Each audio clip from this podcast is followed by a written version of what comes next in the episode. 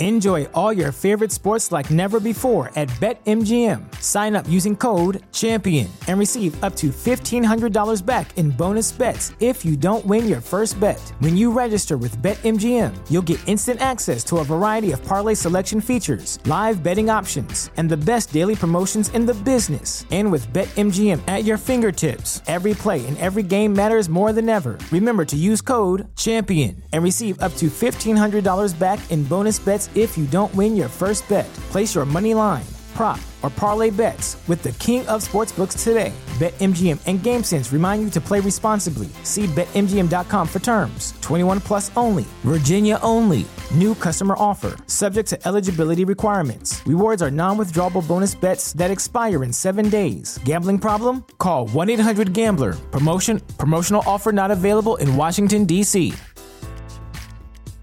At Parker, our purpose is simple. We want to make the world a better place by working more efficiently, by using more sustainable practices, by developing better technologies. We keep moving forward. With each new idea, innovation, and partnership, we're one step closer to fulfilling our purpose every single day. To find out more, visit parker.com/purpose. Parker, engineering your success. As humans, we're naturally driven by the search for better. But when it comes to hiring, the best way to search for a candidate isn't to search at all. Don't search, match with Indeed. When I was looking to hire someone, it was so slow and overwhelming. I wish I had used Indeed. If you need to hire, you need Indeed. Indeed is your matching and hiring platform with over 350 million global monthly visitors, according to Indeed data, and a matching engine that helps you find quality candidates fast. Ditch the busy work. Use Indeed for scheduling, screening, and messaging so you can connect with candidates faster. And Indeed doesn't just help you hire faster. 93% of employers agree Indeed delivers the highest quality matches compared to other job sites, according to a recent Indeed survey. And listeners of this show will get a $75 sponsored job credit to get your jobs more visibility at Indeed.com slash podcast. That's Indeed.com slash podcast. Terms and conditions apply.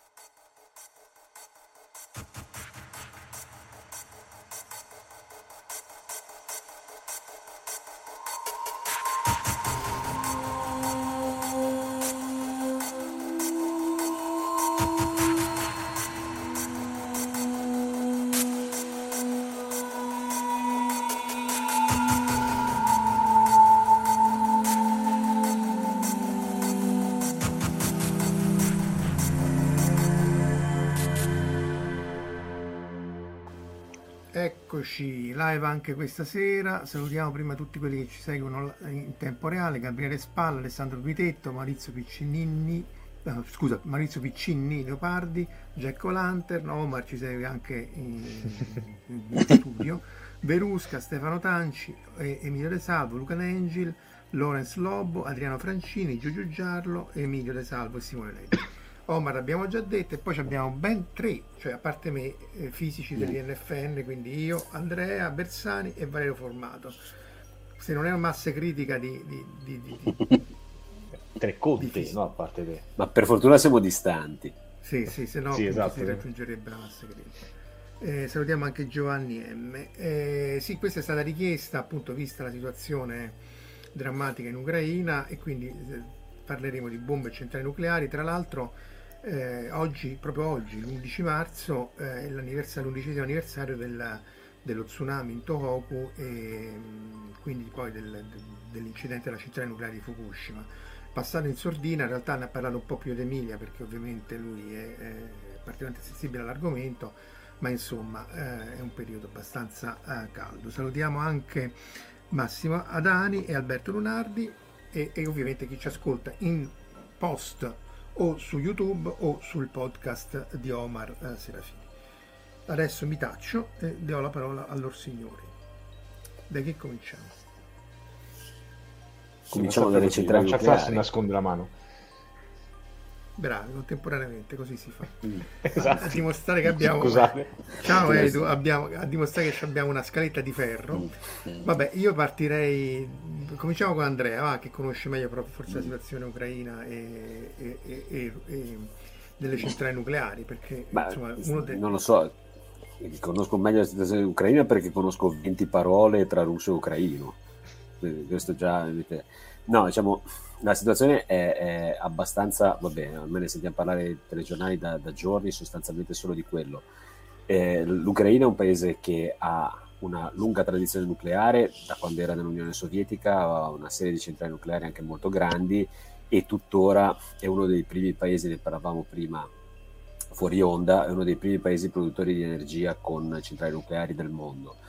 In particolare c'è questa centrale di Zaporizhia che è diventata molto famosa perché è la centrale nucleare più grossa d'Europa come potenza installata. Sono sei reattori complessivamente, ciascuno dei reattori ha capacità di un gigawatt elettrico, quindi insomma 6 gigawatt elettrici è una eh, potenza installata estremamente grande. E 6 gigawatt elettrici ricordiamo che grosso modo vogliono dire 18-20 gigawatt termici, cioè il rendimento di una centrale elettrica è circa il 30%. Questo è per un po' contestualizzare la situazione. Quello che ci appare dalle mappe, prima stavi mostrando una cartina della situazione mh, diciamo militare, questa ovviamente è una cartina eh, abbastanza abbastanza approssimativa perché in realtà quello che sappiamo di tutto questo è abbastanza vago tuttora, eh, ci mostra come l'avanzata dell'esercito russo in Ucraina abbia portato a occupare quasi subito il sito di Chernobyl e eh, nel giro di pochi giorni il sito di Zaporizhia appunto. E sembra dalla come posso dire dal dito eh, rosso che dalla Crimea viaggia verso nord-ovest che eh, una, diciamo, l'esercito russo stia muovendo anche verso un'altra centrale nucleare. Quindi diciamo questa è un po' la situazione che abbiamo adesso e eh, c'è stata molta, se posso fare un commento che non è propriamente scientifico, c'è stata molta, eh, c'è stata molte parole, molte polemiche riguardo queste attività militari in prossimità delle centrali nucleari. D'altra parte, se noi ci mettiamo nei panni di un esercito che vuole magari piazzare delle, delle truppe, piazzare delle, dei pezzi di artiglieria o cose di questo genere, se tu sei in prossimità di una centrale nucleare sei abbastanza tranquillo che il tuo nemico non ti sparerà addosso. Quindi diciamo sì che sei in un posto che è potenzialmente pericoloso e tutto quanto, ma è una postazione che è relativamente sicura proprio perché tutti hanno un po' paura a sparare, come eh, diceva il capitano Ramius in Caccia Ottobre Rosso, ad un certo punto fa la battuta, dice quello che c'è qua dentro non reagisce, molto bene alle pallottole. e, e Ryan dice sì, io per esempio reagisco molto male alle Eh, pallottole. grazie tante, sì, sì. Tra l'altro l'abbiamo messo anche tra le slide Ottobre Rosso Mm. perché era...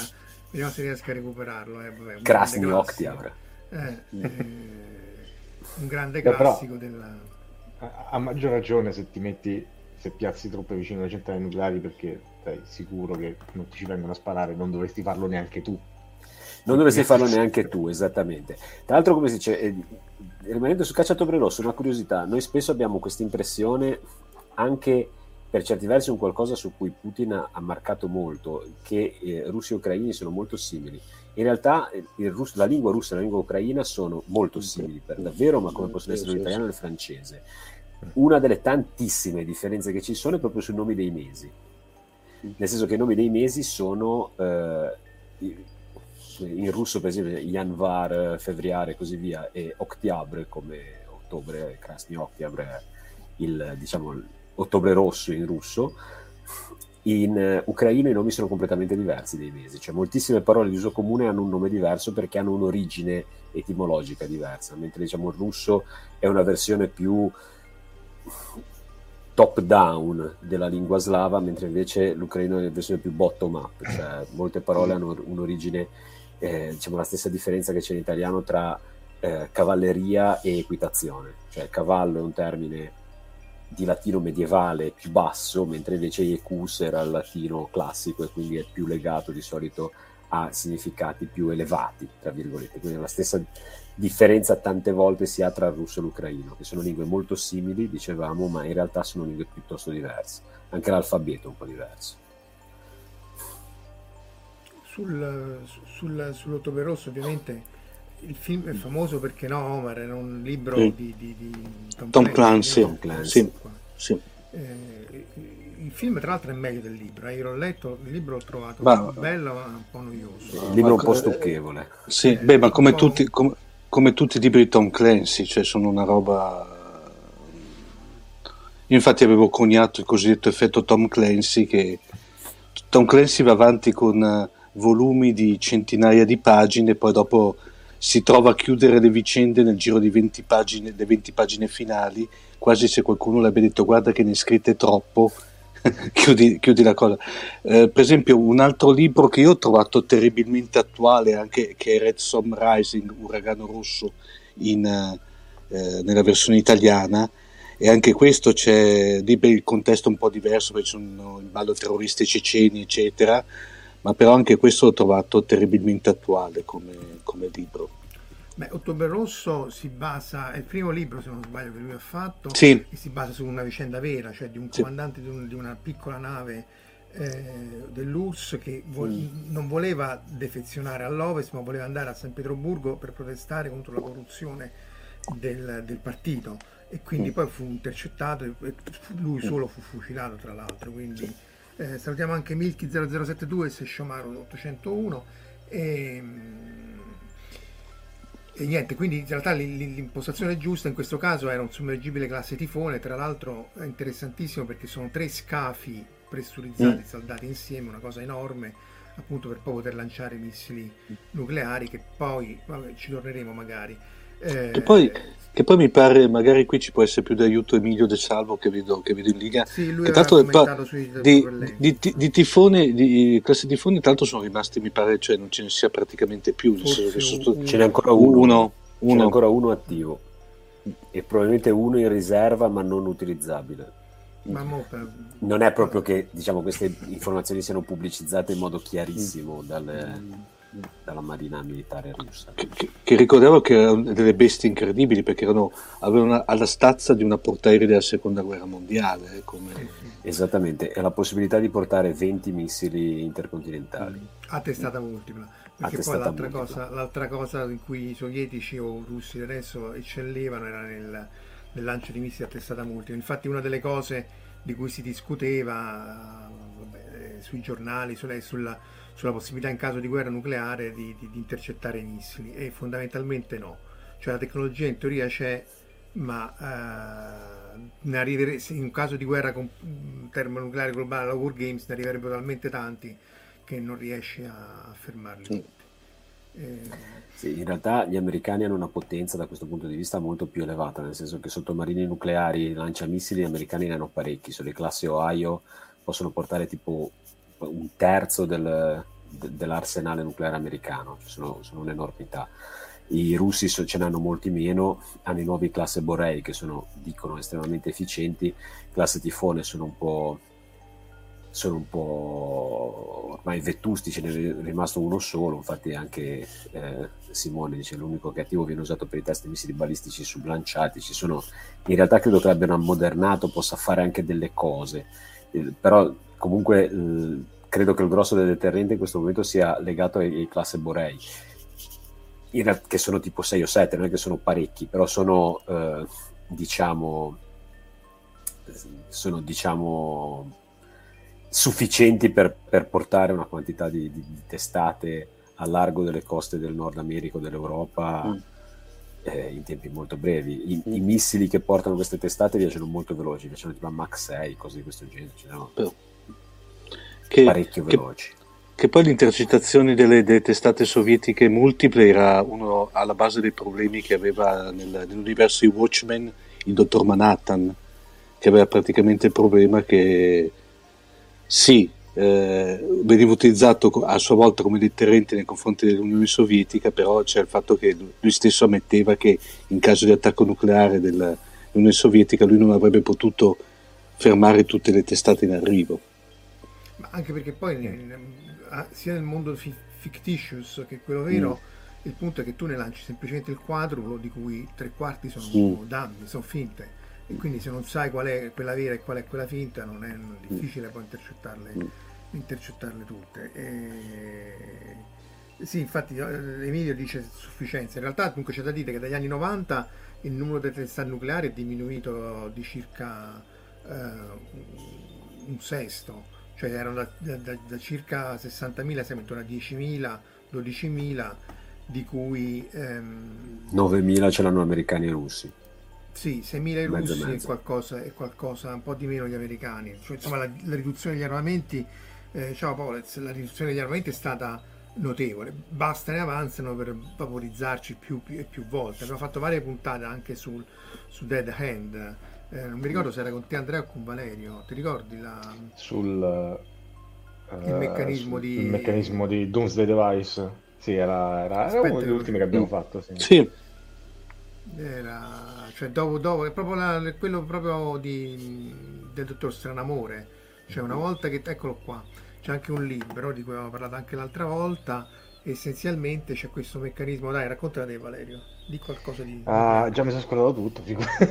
Ho l'Alzheimer praticamente. ah, è questo meccanismo di reazione in caso di. Eh, di, di, di, guerra nucleare, di guerra mondiale nucleare, in cui se viene completamente eh, distrutta la catena di comando dell'esercito russo, comunque loro possono lanciare una rappresaglia automatica verso tutto il resto del, del pianeta. Tre giorni dopo, così, tre giorni dopo, così a buffalo, esattamente.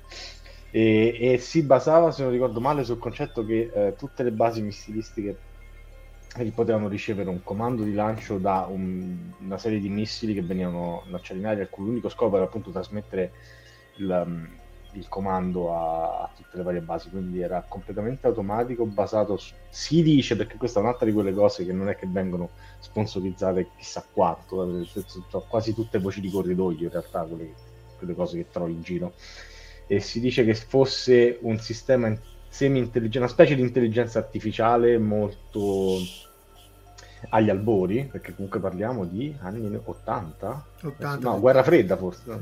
70-80. Post, sì. post, guerra fredda, però anni 70-80, in cui tutta una serie di letture di sensori e si suppone varie variabili ambientali come temperatura, livello di isotopi nell'aria e cose del genere, venivano messe insieme in questo algoritmo sconosciuto di pseudo intelligenza artificiale che decide in, se la Russia è sotto attacco oppure no e quando vede che vengono interrotte le comunicazioni eh, nella catena di comando eh, militare assume che siano tutti morti e dice ok va bene facciamo piazza pulita e, sistema, sistema, perimeter cioè automaticamente lui lancia perimeter, dei, ecco, giusto, bravo, dei, dei, dei, missili di telecomunicazione eh, nel, nel territorio sovietico dell'epoca eh, questi missili vengono, danno il, il, segnale di lancio a, a, una seconda ondata di, di missili nucleari.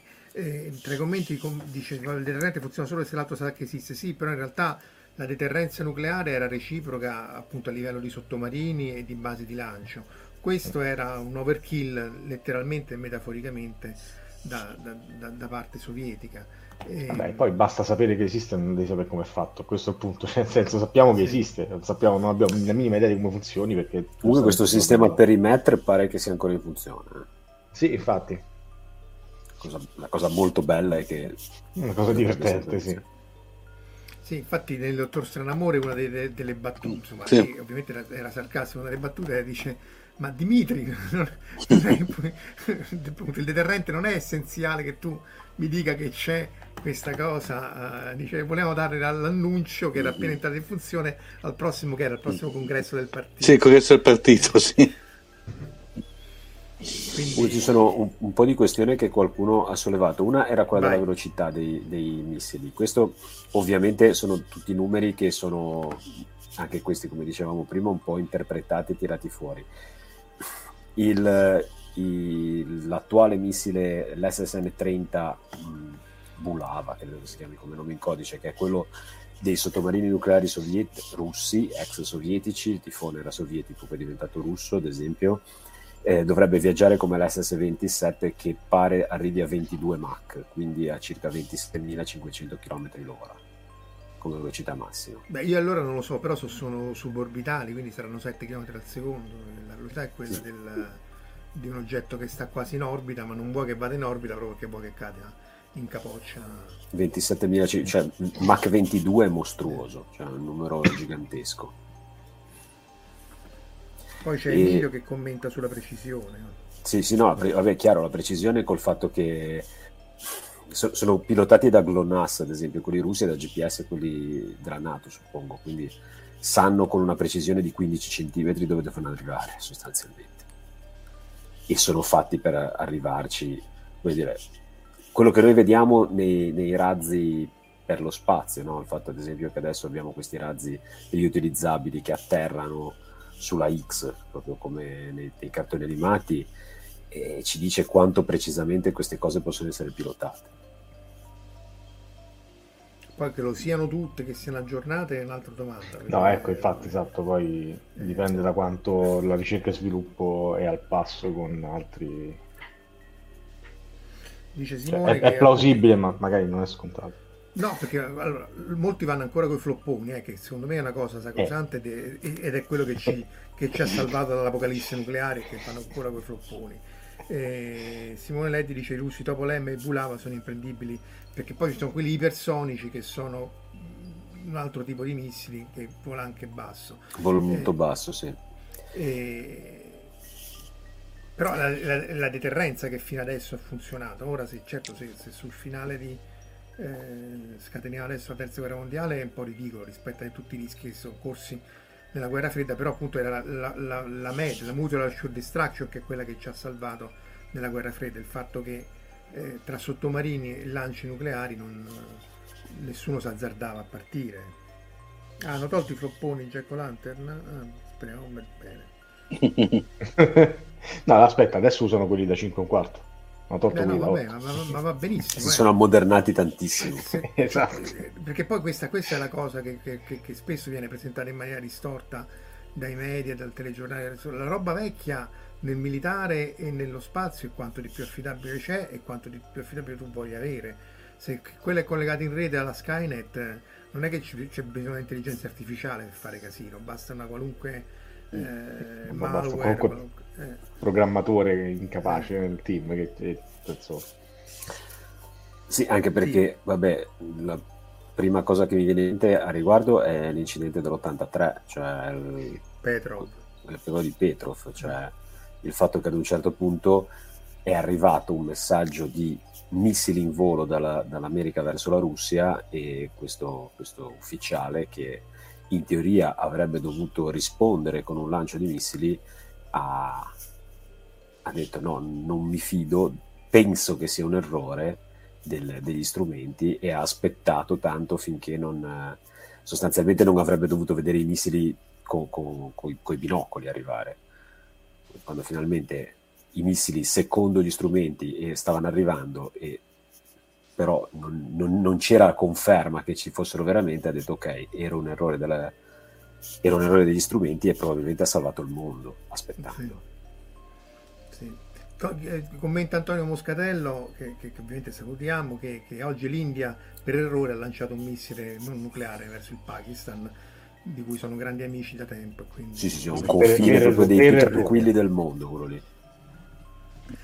Tra l'altro, stavo guardando una puntata dei Simpson vecchia di almeno 15 anni e fa- eh, facevano una battuta sul futuro sulla guerra tra India e Pakistan. Quindi fai a vedere se di nuovo i Simpson hanno. I Simpson, I Simpson sono stati agghiaccianti nelle previsioni corrette. no, mettono veramente paura. Eh, torniamo però magari alla, alla, alla, questione delle centrali nucleari e poi, e poi ritorniamo sulle bombe perché c'è da dire, tra le varie cose di cui si è parlato eh, era del, del, reattore nucleare di Kharkiv, no? perché c'è anche, ecco qua, questo è l'istituto eh, di Kharkiv, un istituto di ricerca dove ha lavorato anche Landau, tutta una serie di, di, di fisici, della, questo è preso da Physics Today, quindi se vi volete leggere l'articolo è fatto molto molto bene, e appunto c'è Landau che è eh, Capizza, eh, Landau è, è il padre di talmente tante cose di fisica teorica, ma soprattutto dei libri di fisica teorica della, pubblicati in Italia dalla MIR.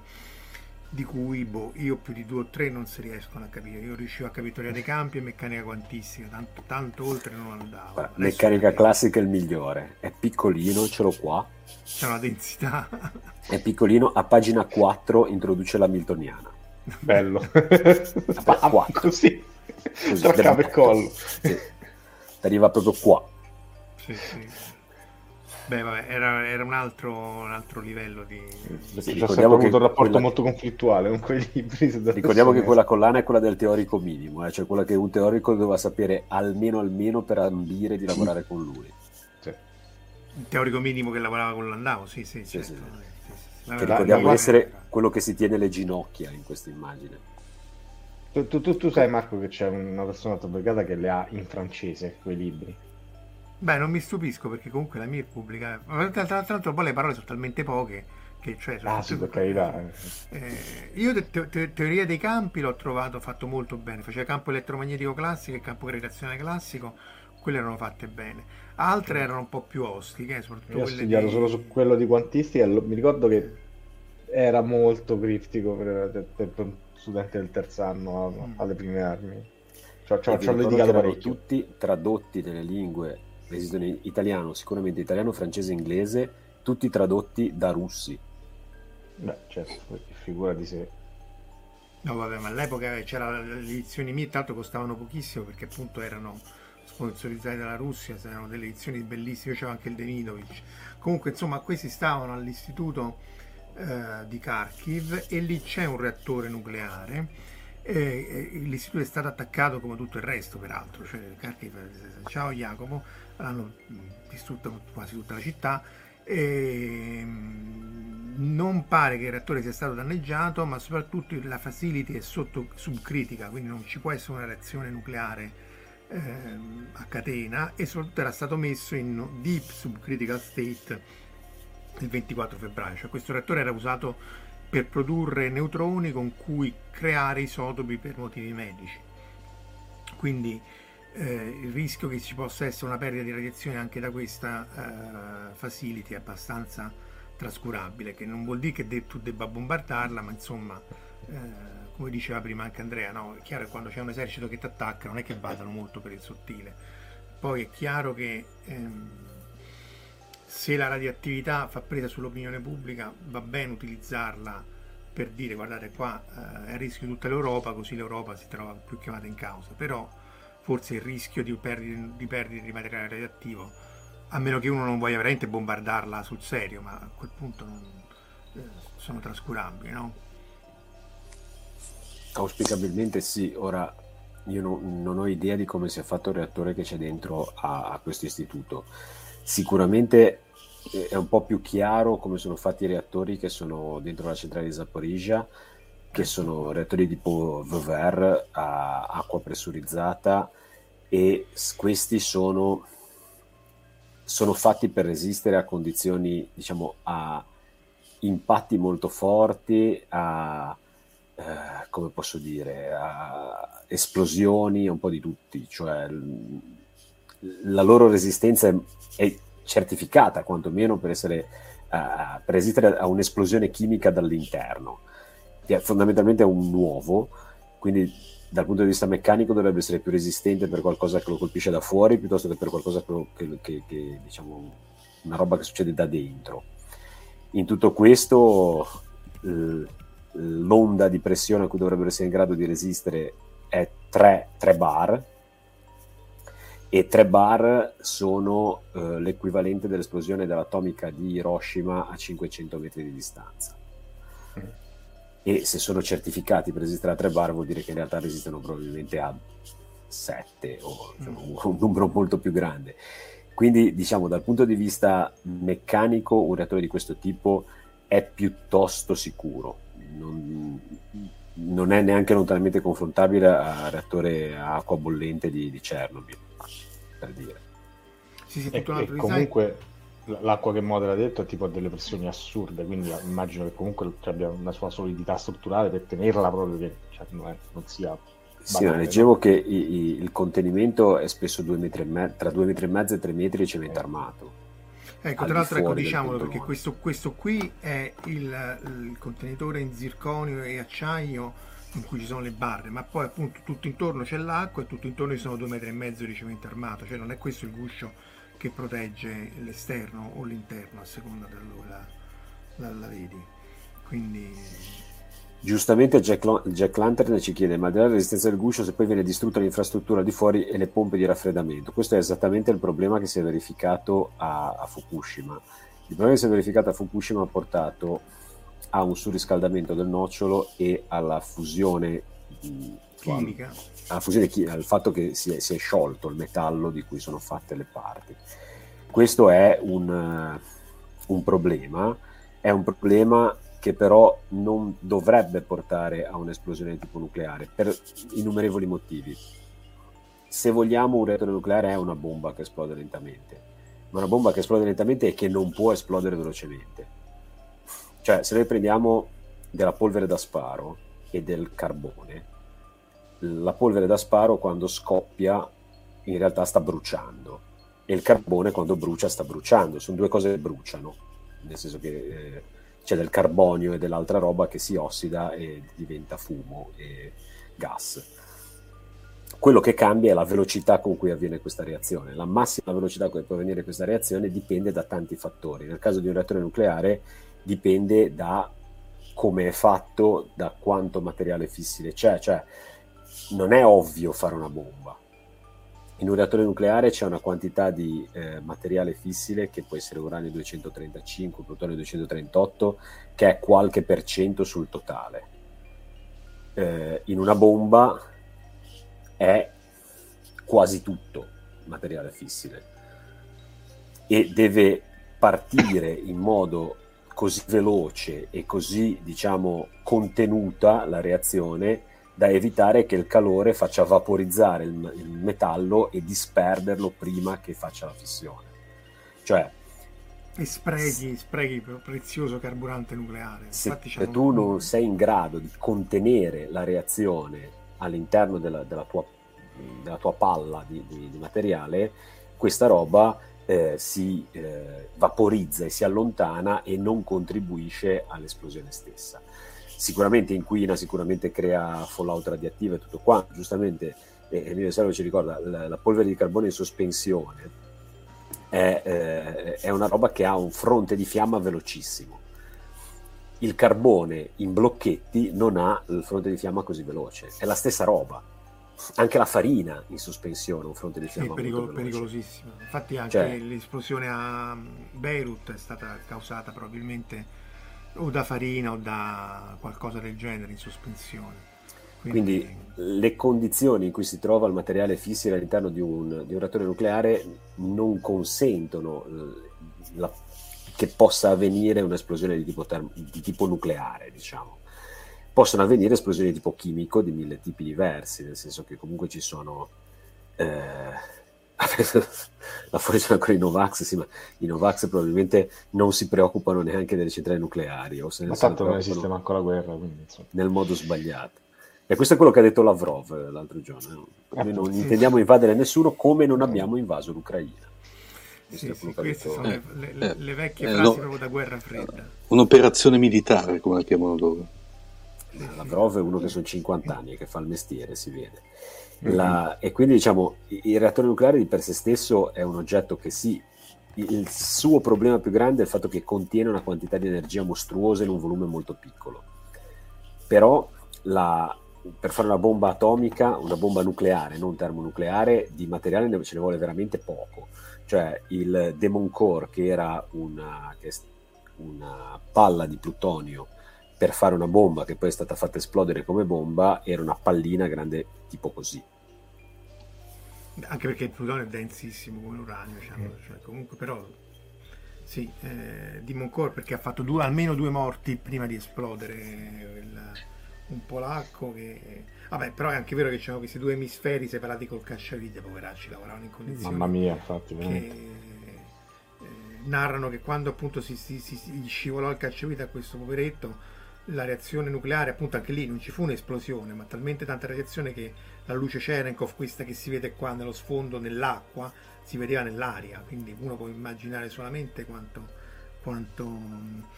Ipotesi, il sindrome cinese no, nel senso che quello, il massimo che si è riuscito ad avere è la zampa d'elefante a Chernobyl, cioè sfondare un piano, ma poi si, fre- si fredda. Fukushima non ha sfondato il... Ecco, questo qui è lo schema del reattore d'acqua pressurizzato di Fukushima, questo qui è il, il contenitore in zirconio e metallo in cui ci sono le barre di combustibile questo è il contenitore che appunto eh, ha retto nel caso di Fukushima. Lì l'esplosione è stata chimica dell'edificio che ha poi disperso anche materiale radioattivo, ma insomma, eh, mentre appunto il, il, materiale che si è fuso si è sciolto e poi è andato a finire sul fondo, ma non ha bucato. E questa cosa si sa perché è stata fatta con i muoni, la, la, la radiografia mm-hmm. eh, muonica. Ciao Gianluigi. Eh, ti sei addormentato davanti a Discovery. Eh? Comunque, quindi insomma, oh. sfondare il fondo è estremamente improbabile. Può succedere, ma insomma, fino adesso non si è verificato. Per tornare alla, alla questione del, del, dell'Ucraina, è chiaro che quando fai la guerra eh, la prima cosa che fai è conquistare le centrali elettriche, eh, le, le, i punti strategici, quindi in realtà hanno preso anche altre centrali elettriche. Tra l'altro leggevo che, eh, non so se l'ho messo da qualche parte, comunque eh, la, la, la, adesso l'Ucraina eh, lavora in maniera indipendente dalla rete europea. Si sono modalità isola la chiamano. Iso, modalità isola, esatto. No? Dai, dilla te qual. No, no, vabbè, l'ho letto dieci minuti fa, non, è, non vai avanti tutta la serie. ah, io 20, eh, completamente, cioè, ah, ok, completamente sganciata da qualsiasi altra rete elettrica di qualsiasi altro paese, quindi è completamente, diciamo, isolata e per quanto ci riesce autonoma. E aveva fatto richiesta di essere sincronizzata alla rete europea, se non ricordo male, ma non credo siano andati avanti sì, questo non è chiaro perché, perché, siano staccati o se appunto si vogliono riattaccarsi, perché ancora da come si capisce queste tre centrali sono ancora sotto controllo ucraino. Questa qui è sotto controllo russo e Chernobyl anche, però eh, vabbè, Chernobyl non produce eh, mm. energia. Eh, è stata dismessa parecchi anni fa, non subito dopo l'incidente peraltro, continua a funzionare parecchi anni dopo l'incidente. Nel 2000 quindi, hanno spento l'ultimo Sì, sì, ci hanno messo, ci hanno messo parecchio. E, ehm, e tra l'altro in entrambi i siti non fanno cambiare eh, il crew, cioè il, il, personale che mantiene sotto controllo le due centrali eh, è ucraino e, e, all'inizio facevano anche una rotazione dei cicli perché non puoi stare lì 24 ore su 24 e invece adesso non lo fanno più. Fino a qualche tempo fa si poteva monitorare eh, il sito web e le misure di radioattività che non c'è alla città di Zaporizia, adesso io ci ho provato ma non, um, non ci si può accedere. E, ecco, questa è la, la produzione dell'energia eh, per sorgenti, vedete che dipende molto fortemente dall'energia nucleare, ma non è, non è l'unica, l'unica, fonte, l'altra appunto è, è il carbone. E, vabbè, poi appunto questo, appunto se volete le notizie andate a cercare sul sito della IAEA e questo worldnuclear.org che sono estremamente affidabili per quanto è il contesto e appunto l'unico, l'unico eh, allora quello che è interessante è che effettivamente questa qui sono state le prime operazioni militari vicino alla centrale nucleare, cioè fino adesso non c'erano mai stati scontri a, a fuoco.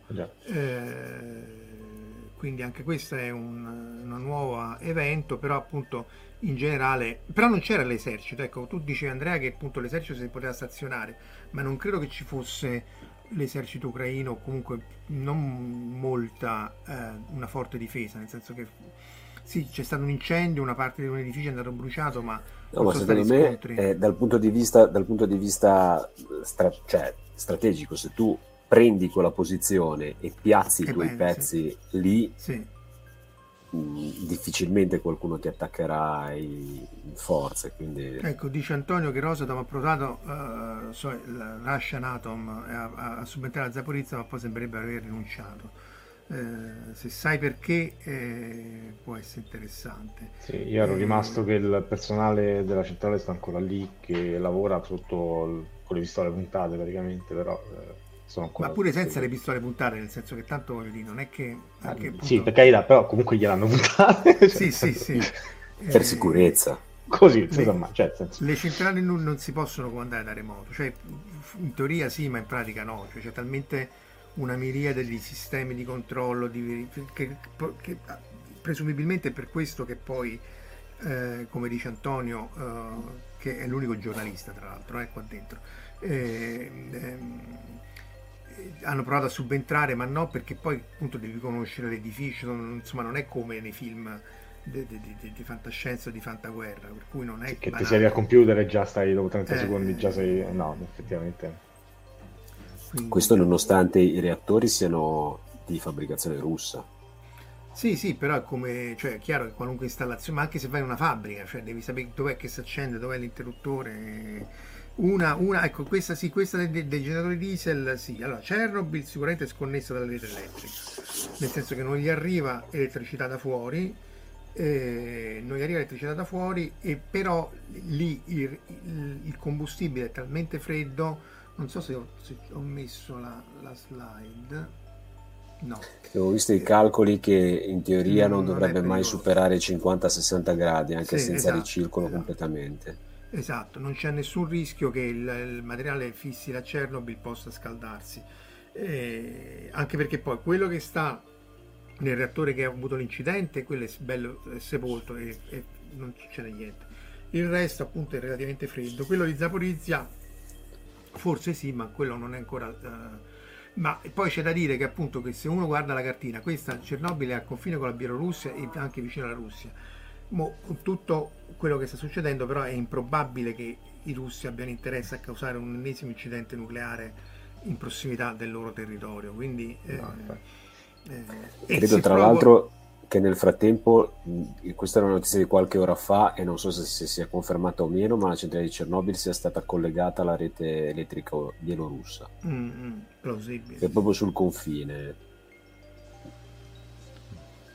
Quindi insomma no, no, non ci dovrebbero essere grossi rischi. Poi, poi, di nuovo, se vogliono usare le armi nucleari, allora cioè, di nuovo, tutto può essere, ma eh, è improbabile che loro vogliano causare un incidente nucleare sulla centrale nucleare, semmai uso un'arma nucleare al limite tattica, ma insomma, eh, ma anche quelle servono a poco perché hanno quelle termobariche che almeno non scatenano la... Sì, dicevo per Simpson la comandava da remoto col PC. Ecco, lo stavo per dire io, porca miseria. Tutto... Lo stavo cercando la GIF apposta. Se eh sì, comunque cercala perché merita. Se la trovi, ce l'ho, ce l'ho. perché merita. Eh, Invece Alessandro dice: Ma non ci sono centri di comando ridondanti. Non pensavo un'intrusione hacker più per questioni di incidente. In realtà io non so come funzioni in eh, Ucraina, ma sapevo quali erano le, diciamo, i livelli di autorizzazione dei computer del COA francese, il commissariato all'energia atomica francese, e c'è una settorializzazione dell'accessibilità dei computer a seconda di cosa possono accedere i computer stessi che è molto rigida. Cioè i computer che stanno all'interno di una centrale, che guidano una centrale, non sono collegati alla rete. Eccola. Beh sì, questo è come cosa. Tu l'hai anche messo, Omar, no? Questo ricorda molto mm. Galactica in cui, vabbè, lì il, il, problema era la minaccia dei siloni, qui la minaccia sì. degli hacker, ma insomma stiamo sì. là sempre predico di intrusione. Vediamo un po' se riesco a recuperare le slide che mi hai mandato. Comunque quel, il picchio che picchia sulla Y serve anche per fare il file system check su Linux. Eh. Io, io, ce l'ho in ufficio, non so, me l'hanno regalato tempo fa, quando ero dottorando, però ce l'ho e lo conservo con, con gelosia, quel picchio. Io immagino ci siano doppioni, sì, nel senso che tutti i sistemi siano ridondati, ma siano ridondati in loco. Probabilmente sono ridondati tre volte, cioè ci sono quasi sicuramente un sacco di cose se non sono neanche doppio, sono triple, però sono eh, localmente ridondate, cioè tu devi essere fisicamente nel posto perché altrimenti non puoi accedere ai no, sistemi di controllo. Esatto, il, il rischio, perché il rischio di, di, di, di, un intervento maligno da remoto è elevatissimo, quindi non, non certo. può assolutamente rischiare. Io credo che anche i, le, le, torri di controllo degli, degli, degli, aeroporti siano fisicamente sconnessi appunto a stile galattica, perché non puoi assolutamente sì. rischiare che, che, che, poi appunto nel caso lì ti, ti hanno bombardato eh, eh, con armi tra l'altro termonucleari tra l'altro, Sì. dire. No, tra l'altro poi in, in Galatti, in, Galatti, in quello la slide che ehm, la copertina è il V-Plan che sarebbe diciamo la conclusione di Galatti. plan, eh, Sì, esatto, eh, beh, comunque direi quello. Che però era interessante perché per la- si vedeva, per intenderci, il, il punto di vista silone, no? Del- di tutta la questione, però si vede anche molto bene l'attacco che avevano fatto loro, quello che si era visto in eh, brevi flashback nel corso della serie, no? Sul- sui Eh, vari pianeti delle Sui vari pianeti, sì, sì, esatto. Ma lì proprio il discorso che il, il tutto è nato dal fatto che avevano fatto quella backdoor nel nuovo sistema informatico e si salva ovviamente solamente il Galattica perché era ancora vecchio stile. Per Coi cui era flopponi, coi- e coi con famosi flopponi, es- flopponi del- e i telefoni col, col cavo per intenderci, per cui non... eh, Siete Ciao, troppo Alessandro. preparati su. Battlestar Galactica, io guardavo soltanto Scorpion. Dove sta? Beh, vabbè, vabbè, non voglio fare spoiler, però non è vero che si salva solo il Galattica, comunque vabbè. Sì, Beh sì, no, non c'è in questa vero. immagine Scorpion, ha sbagliato tutto No, non in questa c'è. copertina. ha sbagliato tutto. Non sapevo che fossi un fan di Dirk Benedict, Andrea. Sono, sono un fan dello Scorpion recente, non dello Scorpion storico. Di Battlestar Galactica e non di Galactica. Eh, Ecco. comunque, ehm, tra l'altro, appunto, sulla questione delle armi termonucleari si, si riallaccia anche a prima, perché lì, appunto, la, più bom- la bomba più potente fu, fu quella dello Zar, che citiamo sempre, che è 70 Sì. megatoni, ma in realtà poi con l'aumento della precisione dei sistemi di puntamento non è stato più necessario fare questo overkill, cioè eh, questi- queste bombe così potenti perché basta colpire esattamente dove si vuole prendere l'obiettivo. Però parliamo sempre di milioni di volte, eh, scusa, di migliaia di volte eh, Hiroshima e Nagasaki. eh. Qui, qui stiamo parlando di kilotoni, eh, quindi eh, migliaia di tonnellate di, di esplosivo convenzionale equivalente, eh, 11 e 21, 19 e 21, quindi, no, 15 e 21, e, e poi le armi termonucleari sono a megatoni, quindi insomma per quanto poi l'hanno fatte più piccole eccetera. Allora eh, le bombe tattiche sì sì le bombe tattiche si fa- farebbero danni, danni illimitati certo se te prende eh, per questo che poi non vengono utilizzate perché alla fine si preferisce usare quelle termobariche che sono comunque molto più piccole e non hanno le stimmate del- del- delle armi nucleari. C'è la, la Davy Crockett che è un lanciagranate nucleare in cui puoi anche impostare l'esplosione, la- l'intensità dell'esplosione. Però poi se cominci così, eh, poi fi- eh, vai a spiegare no, che ha usato no, un'arma ta- un MacArthur le voleva usare nel, Sì, è Vietnam. in Vietnam o in Corea, non mi ricordo quale delle due, però sì. Eh, gli hanno detto "Mm, forse è meglio che No. evitiamo, eh." Eh, anche perché poi di nuovo la prima esplosione termonucleare fu fatta dai- dai- dai- dagli americani e non andò benissimo, no Omar? No. Tu eri là. Cosa- You were there. eh, sì, eh. si scopre l'età reale. No. Ragazzi, sono- sono- vi, vi riporto sulla chat, ci sono un sacco di commenti interessanti. Eh, que- vabbè, le bombe tattiche farebbero danni limitatissimi, sai, dipende, perché comunque voglio dire, la, la bomba di Hiroshima era 15 kilotoni, che è una bomba piccola per gli standard attuali e ha raso solo una città. Eh, c'era un altro commento interessante, un pelino più su, scusate, ma sono, sono un po' incapace. Eh, un'obiezione del senso nucleare è che la tecnologia è obsoleta, quanto c'è di vero? In realtà, boh, ha avuto un'evoluzione molto veloce all'inizio, però poi non è che eh, si sia fermata l'evoluzione, cioè ha fatto cose eh, l'industria nucleare eh, negli anni. I reattori sono, sono evoluti molto. Dire, reattori come quello di Chernobyl o come il Magnox, Magnox o Magnex, come si chiama quello britannico, erano a coefficiente di vuoto positivo, che è una cosa che adesso riteniamo inaccettabile. Cioè ci sono state delle evoluzioni che sono effettivamente sia dal punto di vista della sicurezza che dell'affidabilità, che della facilità, le dimensioni, cioè la, la potenza, cioè tutto è evoluto in modo molto notevole. Poi sì, dal punto di vista concettuale, però la centrale termoelettrica dal punto di vista concettuale è accendere il fuoco, è vecchia di... Eh, Andrea, qual è la- visto che quella lì che c'è in Ucraina è la, è la, diciamo, la, la più grande in Europa, La, la, più grande che c'è in assoluto a livello dimensionale? Questa è una domanda è difficilissima. Una domanda, domanda da Wikipedia, vediamo chi la trova sì. eh, comunque c'è da dire che obsoleto per obsoleto eh, l'ipocrisia e le inconsistenze de- degli statement di molta gente, perché ovviamente eh, eh, con, la, con, la, chiusura della, della, delle forniture di gas e, e petrolio dalla Russia, il costo che appunto è alle stelle, l'unica soluzione che dicono beh tocca riaprire le centrali a carbone ovviamente. Di, di, di, e tra l'altro questa sarà la scusa per cui tutti potranno uh, tornare indietro sulle promesse fatte. Ancora non l'hanno fatto eh, ma sono pronto a scommetterci eh, un, una cena con mm-hmm. chiunque che torneranno indietro sulla sul, riduzione delle emissioni di CO2 usando ma anche sulla chiusura del nucleare direi che i tedeschi hanno già detto che vabbè hanno detto che chiudevamo tutto entro il 2030 ma forse no eh, però intanto già molte le avevano quasi cominciato a dismettere, quindi non è che eh, noi però il nucleare non ce l'abbiamo e quindi siamo alla canna del gas, però da, non succede del niente. Del gas russo, dal, tra l'altro. Del gas russo, perché dal gas non esce niente, tra l'altro. Eh, quindi non... Sì, citano appunto citano che MacArthur voleva usarla in, in, in Corea mm. a sostenere il padre di, di Al Gore. Eh, fece successo, questa non la sapevo Stefano una canzone che invitava MacArthur a farlo. E... No, però io volevo citare appunto la. la, la che non è quella degli Offlag a Disco Pax, adesso Reagan bombardaci Parma. Ah, no, questa non, non lo sapevo. Però la, la, la, come si chiama? Quella che Castelbravo, lì i fisici topparono sì. alla grande perché i fisici lì a Castelbravo si dimenticarono la reazione del, del, del, litio, se non ricordo male, quindi fu 5 volte, 3 volte più, più mm. potente e quindi irradiarono un'area molto più ampia, sì. di nuovo uccidendo tre giapponesi. Eccola qua, questo è il Ground Zero mm. sull'atollo di Bikini. Eh, quindi si, si, estese molto più grande parliamo questi sono 300 miglia eh.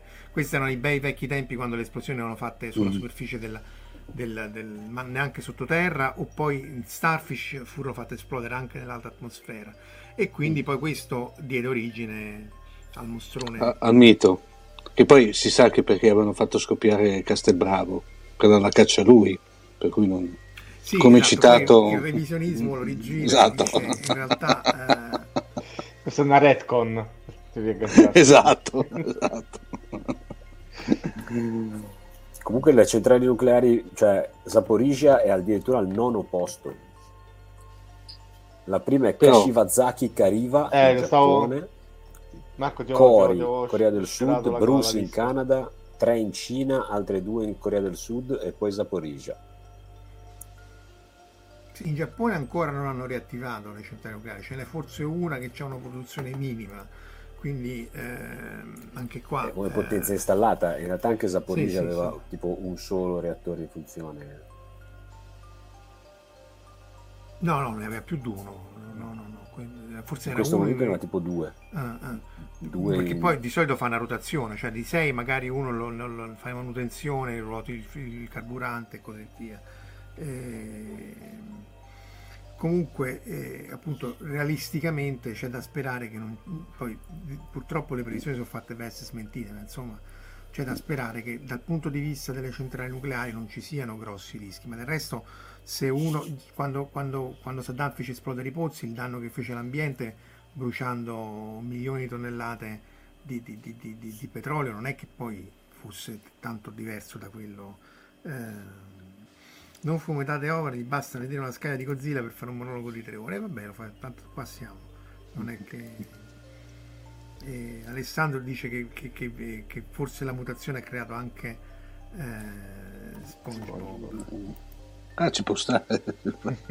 dice Emilio, negli ultimi anni avevano chiuso tutti i reattori tranne uno per evitare rischi in caso di invasione, perché appunto è molto vicino alla Crimea che era stata presa nel, nel 2014.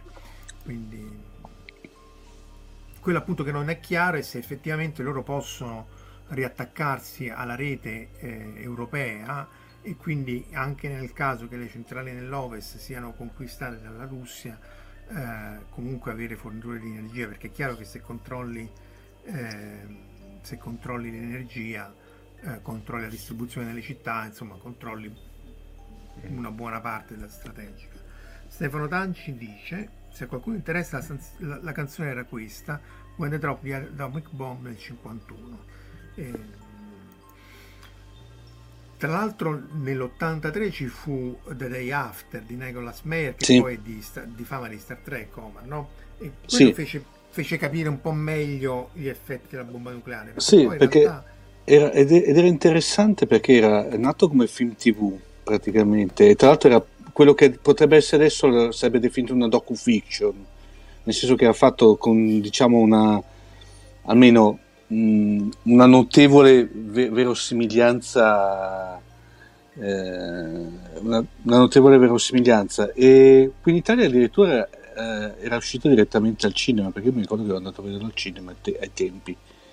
E veramente notevole come film.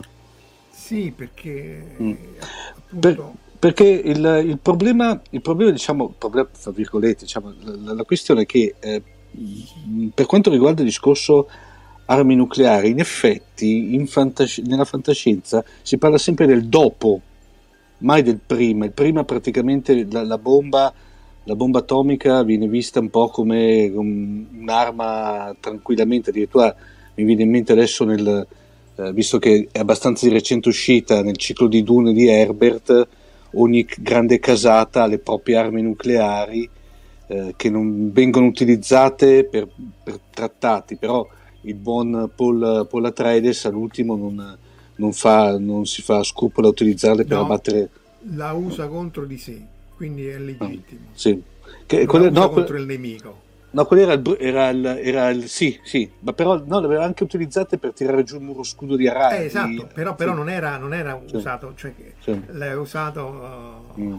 eh, era legittimo l'uso che ne fece. sì. Eh, Però il tutto, vengono viste un po' anche per esempio nella stessa Battlestar Galactica, caspita, c'è il Galactica che viene preso a, a- a, come dire, a missilate nucleari, tra l'altro non si riesce a capire di che cosa perché resiste tranquillamente poi tra Allora lì, allora, lì è un po' improbabile. Quella- Mm. La giustificazione che uno può dare è che è, è- è- schermata e Mm. che usano per motivi di, di- di- di- manovrabilità dei missili Mm. delle testate tattiche, quindi non termonucleari e piccole.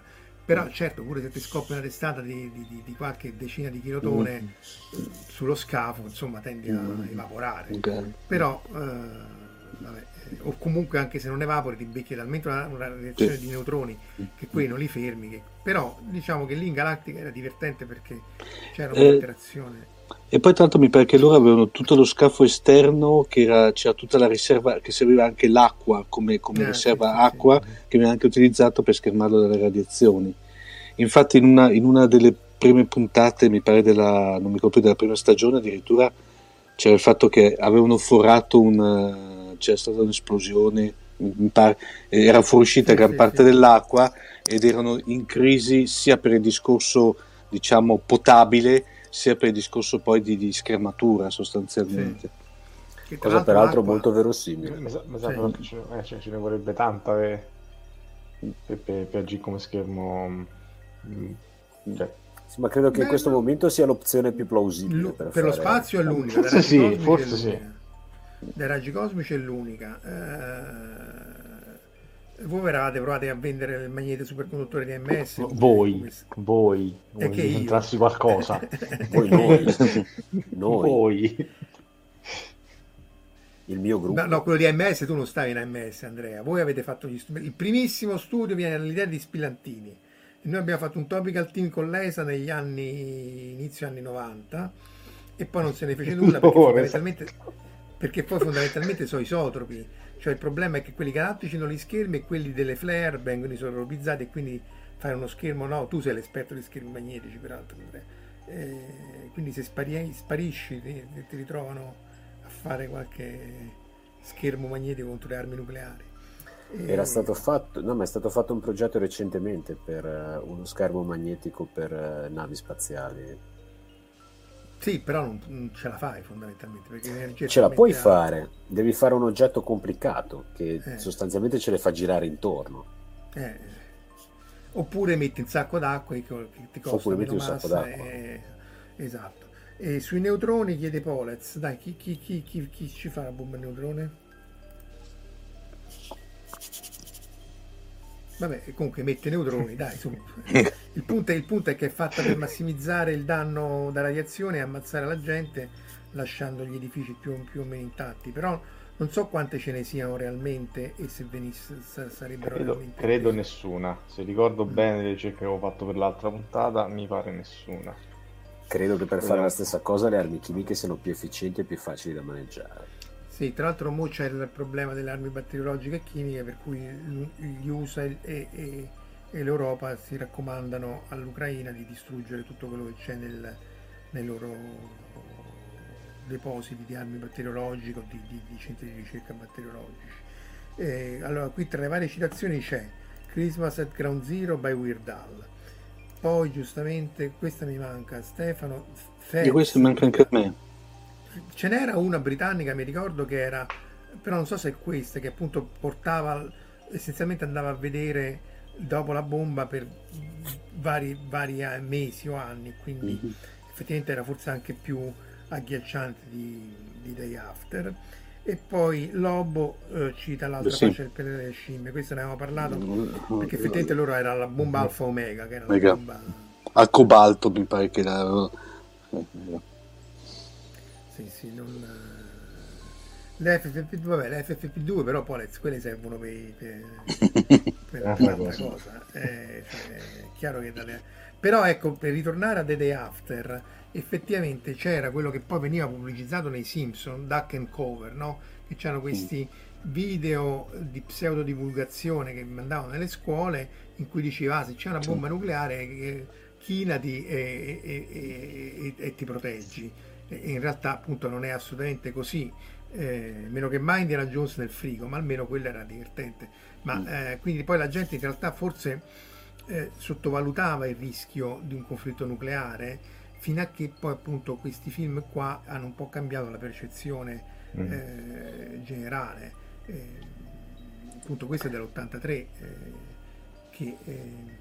Beh, tra, perché il, il discorso della chiamiamola prevenzione nucleare, era qualcosa che si sentiva molto, penso, nel periodo della guerra fredda, quando poi c'è stato la, diciamo, quello che è la, l'affievolimento dei due blocchi, è un po' caduta.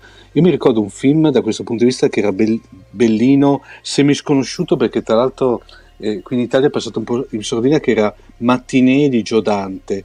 Ah. Eh, che c'era praticamente questa sostanzialmente che beh, il film è tutto impegnato in mattina erano praticamente queste eh, proiezioni mattutine dei film eh, durante diciamo i fine 50 eh, primi 60 dove facevano i cosiddetti B-movie no?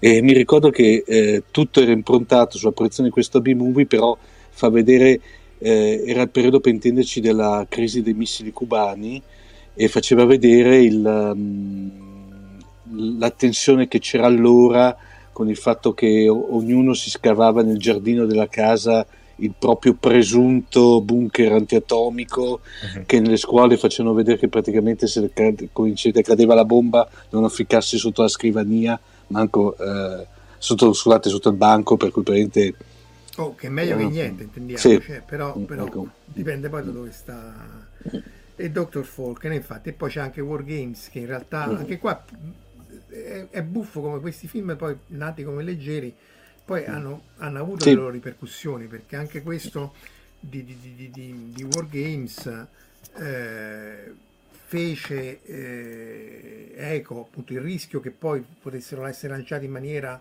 autonoma i missili oppure che potesse esserci un'intrusione dall'esterno eh, fece rivedere al NORAD moltissime delle loro procedure. Ehm... A, loro sì, ai russi no, perché come diciamo all'inizio il sistema automatico di rappresaglia è ancora operativo. Sì, vabbè, quello però è chiaro che eh, comunque... Cioè proprio la, la diversa mentalità è... Sì, però è anche vero che la, la, la, la mentalità russa è che se questi stanno i flopponi lì lanceranno ancora più a mano. Eh, dire, non... Beh, lì stanno ma... con le valvole proprio ancora. Cioè. Beh, beh, ma mi pare che hanno riattivato da, da un anno il sistema Duga 3 praticamente, che, che, che tra l'altro è sopra Chernobyl, che è quella sorta di mega antennone che eh, è, una, è, un sistema a microonde che serviva per... Eh, eh, faceva una, quasi da radar per prevenire il lancio dei missili eh, da parte del blocco occidentale. È un antennone ma del tipo alto sì, sì. 300 metri e lungo 600, cioè una roba... Se si vede addirittura da, da, da, da Google Maps è una cosa impressionante e, di, e, l'hanno, e, l'hanno, riattivato da poco come sistema, per cui si vede che anche loro... Ma comunque ma... Poi, una, una, guerra nucleare non, non fa comodo a nessuno, per questo tra l'altro che l'Europa eh, non vuole assolutamente entrare e la Nato non vuole assolutamente entrare nel conflitto in Ucraina perché poi il passaggio successivo eh, eh, sarebbe quello. Eh, quindi è estremamente pericoloso forzare la mano alla Russia perché poi rischia appunto di un'escalation nucleare. Tra l'altro difficile anche lì che si parte con un lancio di missili alla War Games, magari inizi con uno scambio di armi tattiche sul confine NATO ex patto di Varsavia e poi appunto il confine del NATO patto di Varsavia si è spostato molto a est eh, quindi voglio dire poi c'è anche sto, questa considerazione e, e, e, poi si arriva alla, allo scambio di, di, di testate nucleari sulle, sulle, città. Ma insomma è improbabile ma non è da escludersi quindi va, va assolutamente eh, evitato. Eh, stavo cercando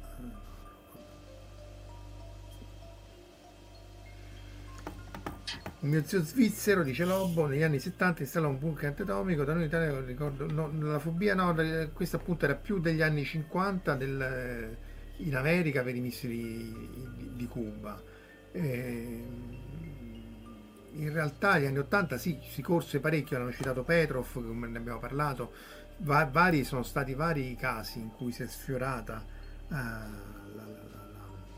l'apocalisse nucleare. Ecco, eh, Emilio dice che in Svizzera è obbligatorio, anche perché se c'hai i soldi per farti il bunker, perché da noi potrebbero anche mettere obbligatorio, ma non sai dove scavare, dove eh. farlo. Eh... Lo fa abusivo come tutte le cose. Sì, è un po' un bel condono Valerio. Sca- scavare, esatto. però, cioè, sca- scavare è, è estremamente, mm. estremamente complicato. Se, ah, se si può proprio... fermi perché trovi una villa romana. No, vabbè, sei abusivo. No, ma adesso non lo puoi fare perché col 110% sono tutti occupati eh. a, a lavorare. Eh, comunque se vi volete divertire c'è Colin Furz, scritto Furze, che si è fatto proprio un tunnel sotterraneo col bunker sotterraneo in casa, c'ha tipo un milione e passa di, di, di tizi su, di, di, follower su YouTube, è molto divertente, però fa vedere che se te lo vuoi fare da solo è una faticaccia immonda. Eh, un mio amico di Lugano nel bunker ci teneva i flipper, è beato lui. E anche a Stoccolma hanno più letto. D'altronde sopra... ci devi tenere quello che serve eh, per affrontare un'eventuale. No, devi, devi, preservare, devi preservare le cose, cose importanti. Cose importanti. E... E Alessandro Forroia dice stanno assoldando 18.000 soldati siriani. E il problema nucleare sembra deterrenza. Sì, però appunto vabbè, la, ter- la deterrenza funziona finché deterre, eh, quello deve fare ed è tra l'altro si può arguire, ci sono vari testi, eh, non so se riesco a ritrovarlo, che dicono che, che è quello che ci ha evitato la terza guerra mondiale, nel senso che senza lo spettro di una escalation nucleare USA e URSS sarebbero date di santa ragione da quel lì. Eh,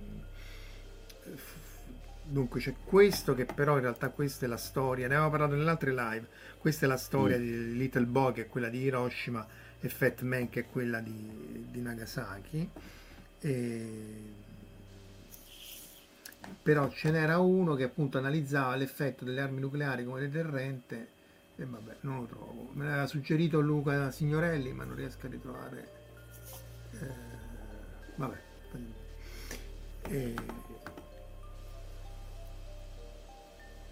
Quindi, insomma, è, è sempre il, il, rischio. Ah, Stefano cita anche per la prova del fuoco di Ben Boy. Sì. Sì, sì. Eh, perché è chiaro, se c'è un'eruzione solare, il resto mm. eh, veniva distrutto dal sistema automatico. Sì, in effetti potrebbe più che capitare.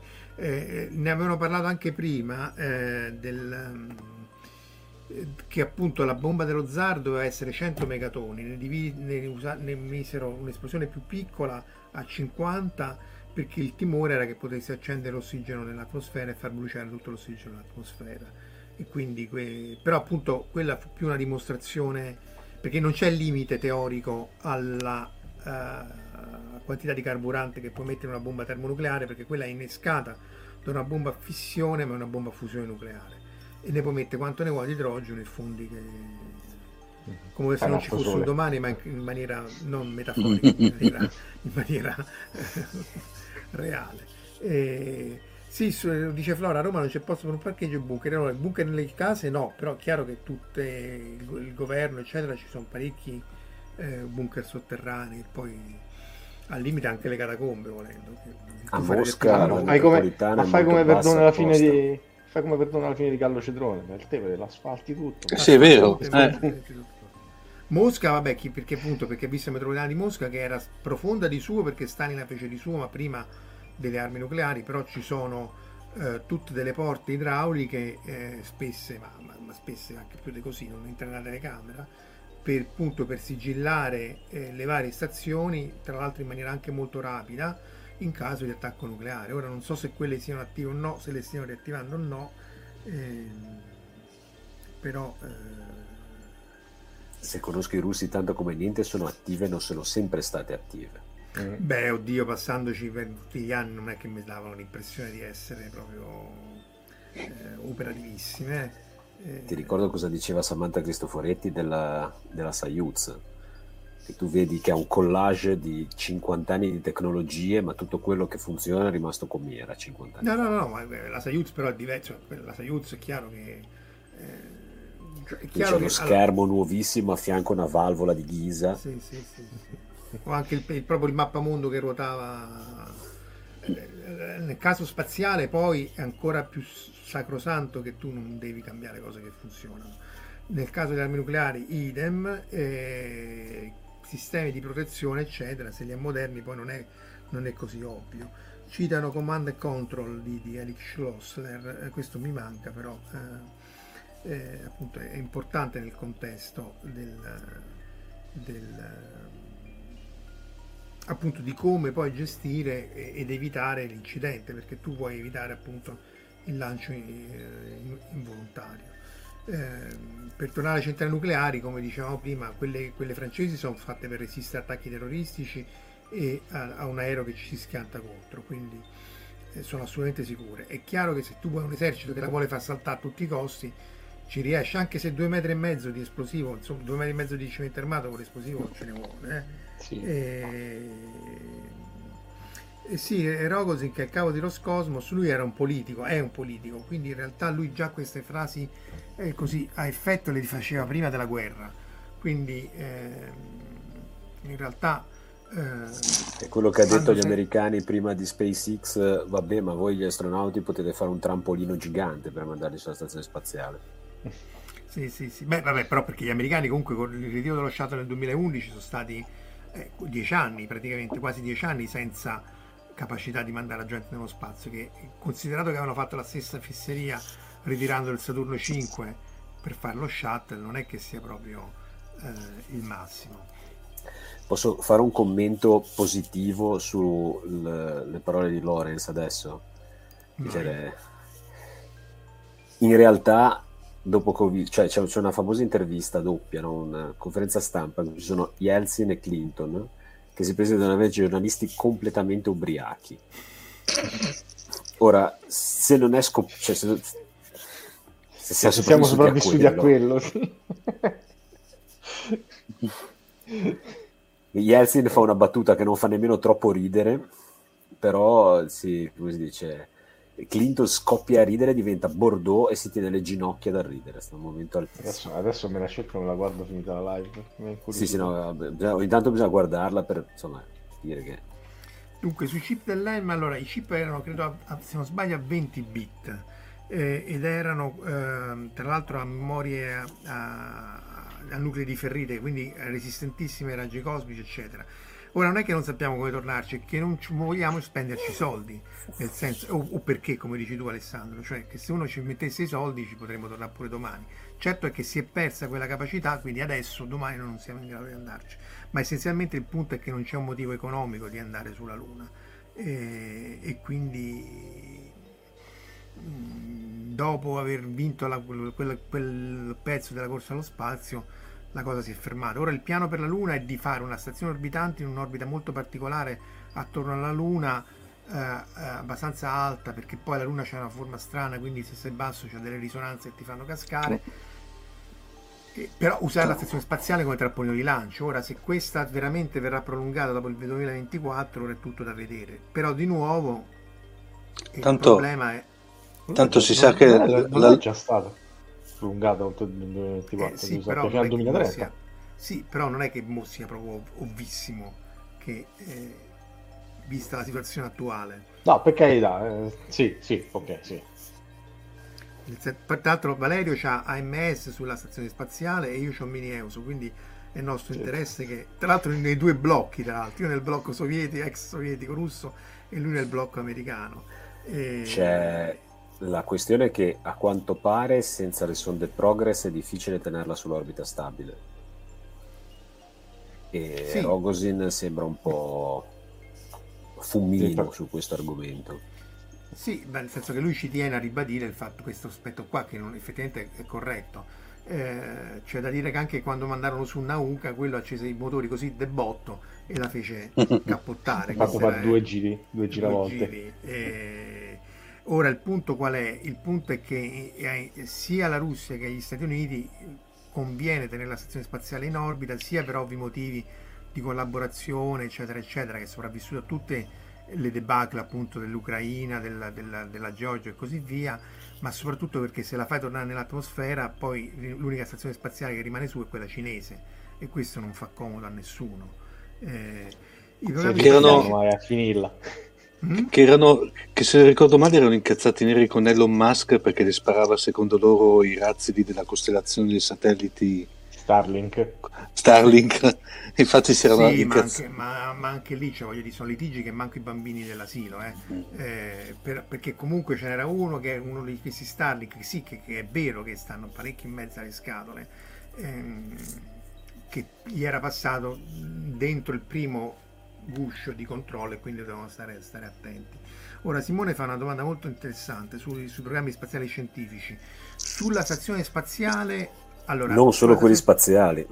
non cambia Eh, niente non sta ancora cambiando niente Eh, sul CERN e gli altri forse ne può commentare Andrea io commento solo il COSPAR che tra l'altro c'è una, confer- una conferenza il comitato de- della ricerca spaziale internazionale creato proprio nel periodo della guerra fredda ha rilasciato un, un comunicato dicendo noi lavoriamo con tutti eh, collaboriamo con tutti perché siamo nati proprio per questo. Tu forse Andrea puoi com- commentare il CERN e gli altri. Anche il CERN ha fatto un comunicato recentemente abbastanza simile, nel senso che eh, in realtà chiude un po' la porta agli istituti russi, ma lascia la porta aperta ai ricercatori russi, nel senso che giustamente, secondo me, da una parte c'è l'emanazione diretta del governo che è una cosa in qualche maniera eh, le- esatto, chiuso la collaborazione con le istituzioni scientifiche per il futuro.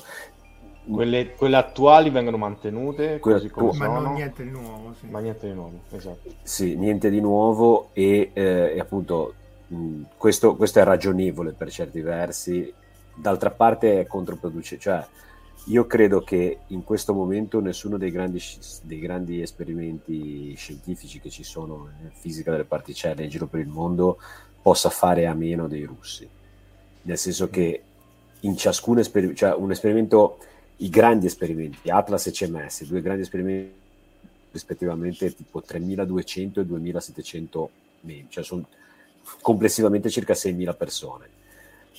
Non è che i russi hanno fatto tutto, ma qualche Inoltre- pezzetto qua e là che serve a tutti gli altri sicuramente sì. Quindi diciamo C'è un, altro pe- c'è un altro pezzetto del provvedimento è che hanno sospeso lo stato di observer eh, partner Sì. alla, alla- alla alla Russia. Russia.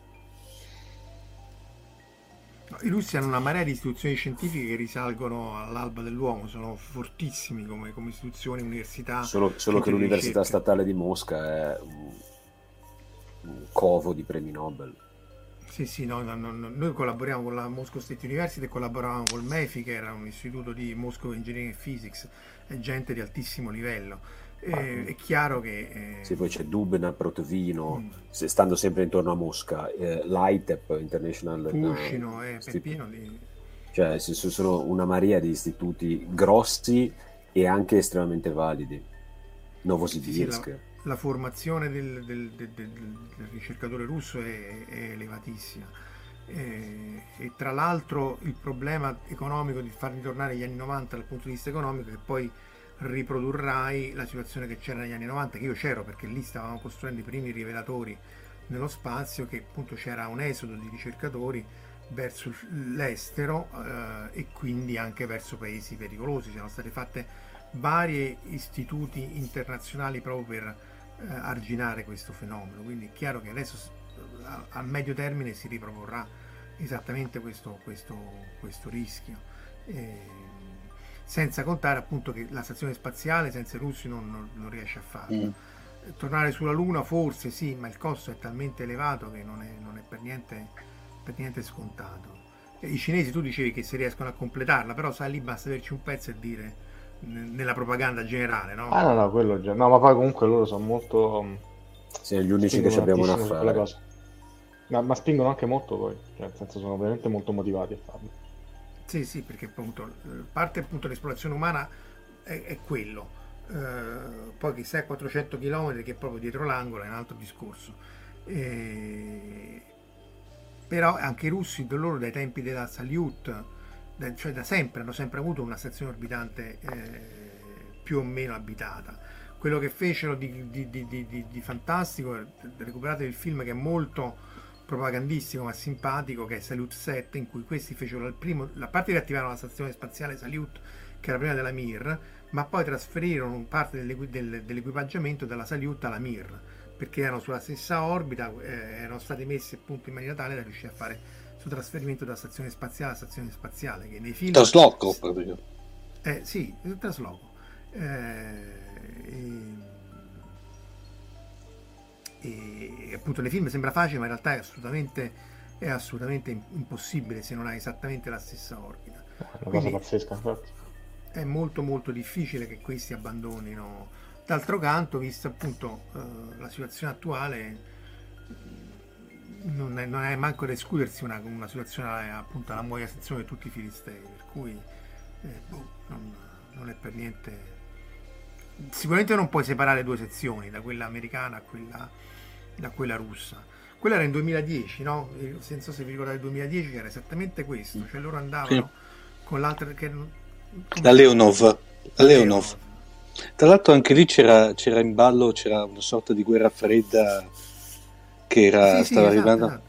E esatto. il mondo si è salvato perché hanno fatto praticamente trasformato cos'era Europa o io, non mi ricordo più, nel Europa. secondo sole No, era Rota. Giove che trasforma, i monoliti trasformano Giove nel, no, secondo, nel secondo sole e, e dice tutti questi piani sono vostri tranne Europa perché lì già c'era la vita mm. e quindi non, non va azzardare a atterrare là perché sennò uh, il monolite terra in, in testa. Salutiamo anche David e, e, chi altro e Raffaele che si sono uniti a noi tra poco, però in realtà, in realtà dovremmo chiudere, siamo un'ora e venti. Non so se c'è qualche altro commento eh, prima di chiudere ragazzi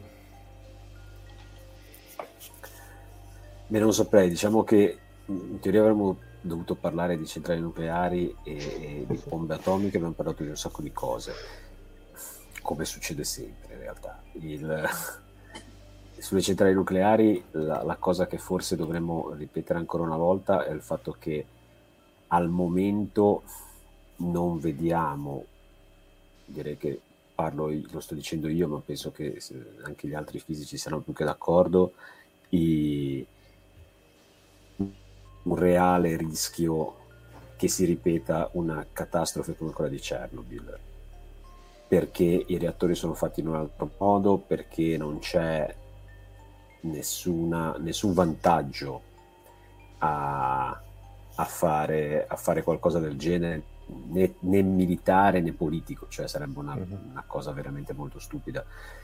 E quindi con ogni probabilità no, nessuno ci proverà e comunque anche provandoci non sarebbe facile ottenere una cosa del genere.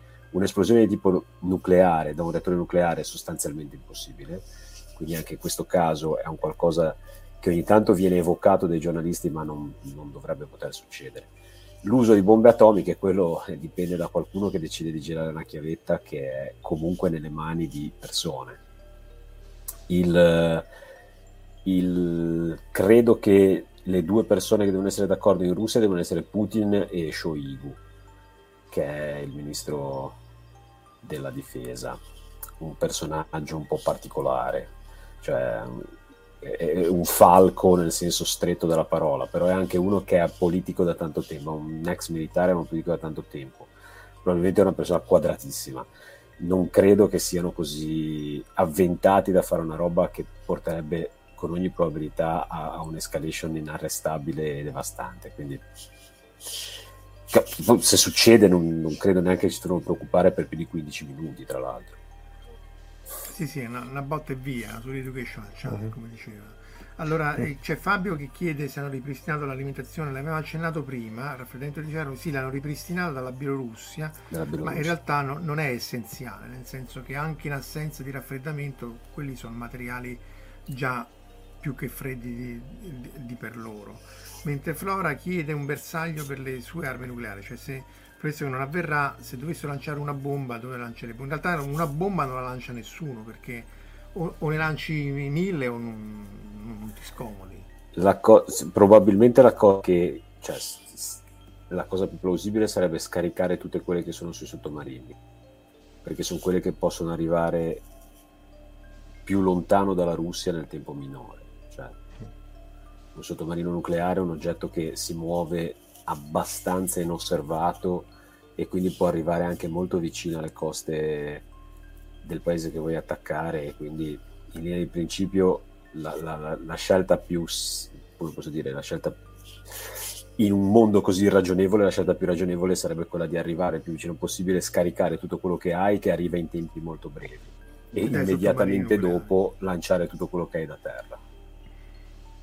Esatto, cioè se, poi dovesse essere una, allora appunto Flora dovrebbe essere una bomba nucleare tattica per motivi di, di, di combattimenti, ma una bomba nucleare tattica per quanto piccola è, appunto fa, un, fa dei danni enormi, diceva sopra Emilio che appunto la Tevica Rocket c'aveva un blast radius, un raggio di esplosione che era superiore al raggio di gittata del, del lanciagranate, ma insomma è, è, è difficile eh, immaginare che ne usino uno per motivi tattici, perché se, se dovessero allora far finire a bombardare tutto usare bombe termobariche, senza poi, perché un uso di un'arma nucleare vorrebbe dire passare una linea che poi dopo non torni più indietro, perché anche i russi mi sembra estremamente difficile che possano... Mm. Anche perché non ne hanno bisogno, cioè di solito quella è usata da un, da un, da un esercito che si trova magari in difficoltà potrebbe idealmente farlo l'Ucraina, che però non ne ha di armi nucleari, se si trovasse in difficoltà per fermare l'avanzata dell'esercito, ma appunto non lo farebbero e comunque non lo possono fare perché non hanno armi nucleari. Ma un esercito così preponderantemente eh, attrezzato, di, di, dotato di bombe convenzionali, non ha nessun motivo. Eh,